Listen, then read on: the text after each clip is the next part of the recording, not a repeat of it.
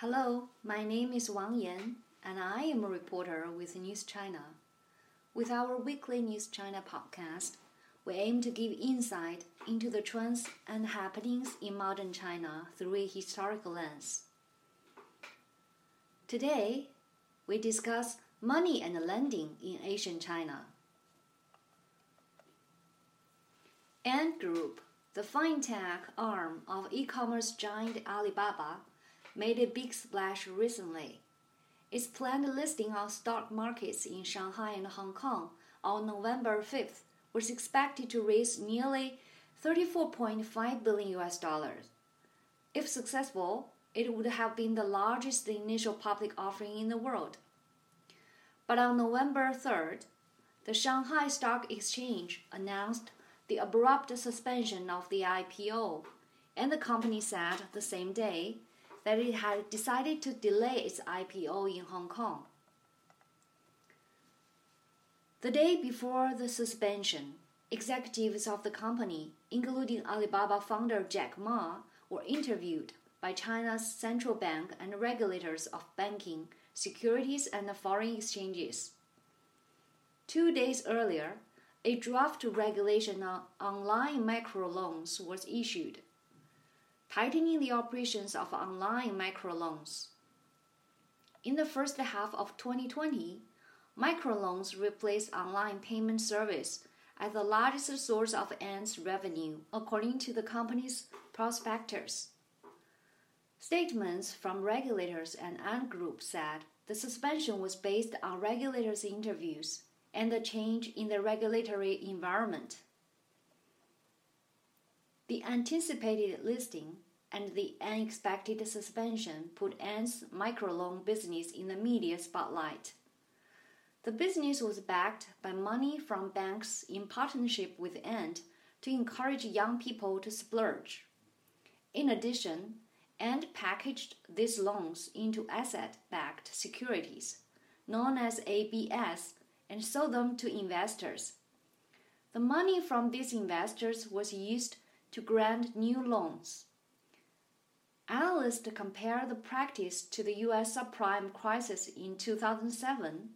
They believe Ant's operation put the country's financial system and depositors at risk. Chinese people seem to have long impressed the world for their preference for saving. Their enthusiasm for borrowing is apparently a new phenomenon. But did Asian Chinese borrow? If they did, how? In 1710, during the Qing, China's last imperial dynasty, Xiang Fusheng, a resident in Xiuning County, central China's Anhui province, borrowed five taels of silver from a person surnamed Wang. A tael is 50 grams. The collateral, according to the contract, was Xiang's eight year daughter. Indeed, since the Qin dynasty in the early 3rd century BCE, using people as collateral to borrow money was banned in law. But it still often happened that people, especially women or girls, were put up as collateral. Men were the main source of national tax revenue. There was a much higher legal risk if male members of a family were used as collateral. In China's period dramas, there is often a plot involving poor people or distressed dignitaries borrowing money from pawn shops. This was the only business operation in ancient China which is similar to today's banking system. However, unlike banks today, pawn shops did not charge interest the collateral was normally valued much higher than the loan. If a borrower could not redeem his collateral, then the pawnshop took ownership. This kind of borrowing often happened when people needed to fund large spending, for example, weddings and tax bills. There was a view that in ancient China, rural households were self sufficient and thus did not need exchanges. This has been proved wrong a household cannot produce everything they need for their daily lives. They had to buy farm tools and looms, for example, so they had to put aside some money to buy these things. and borrowing contingencies. Small loans were normally made among family members or close friends. Defaults were rare. This well connected social network and the small amount of loans made an interest based lending business nearly impossible and unnecessary, let alone usury. A famous classical drama, Fifteen Guan, by Zhu Suchen in the mid 17th century, describes a bloody story about borrowing. A butcher borrows some money from his relatives to buy pigs. He gets drunk when he returns and jokes to his stepdaughter, Su Xujuan, that he had sold her to a rich family as a maid in exchange for the money. Su does not want to be a servant, so she runs away in the middle of the night to seek refuge with her aunt. On her way, she meets businessman Xiong Youlan, Xiong happens to have on him the same amount of money as the butcher borrowed. That night, the butcher is murdered and the money he borrowed is stolen. Su and Xiong are arrested as suspects, tortured, and forced to plead guilty. Just as they are about to be executed, another official finds the real murderer and saves them.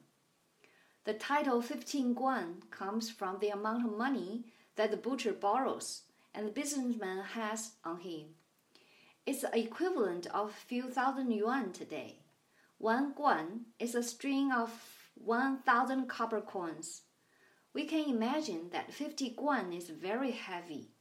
Since the Qin dynasty in early 3rd century BCE till early 20th century, for more than 2,000 years, copper coins were widely used as money in China there was a square hole in the middle of the coin.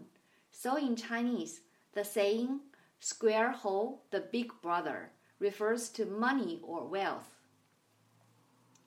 The Qin dynasty, 2,200 years ago, unified the currency system in China for the first time. It was a bimetallic system, which means currency made of two different metals is recognized. Gold a precious metal, was the higher value currency, but gold was not minted into money. Its value was measured by its weight. Copper, as a base metal, was minted into coins in circulation as the lower value currency. Clearly, copper coins were a very convenient currency for daily use. Since 621, during the Tang Dynasty, the title of an emperor's reign was printed on the coins. For example, a coin with the title Qianlong was sold at an auction in Beijing in August held by China Guardian Auctions.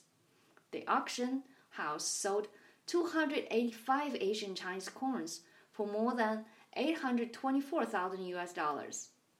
The oldest one on sale was made during the spring and autumn period between the 8th and 5th centuries BCE.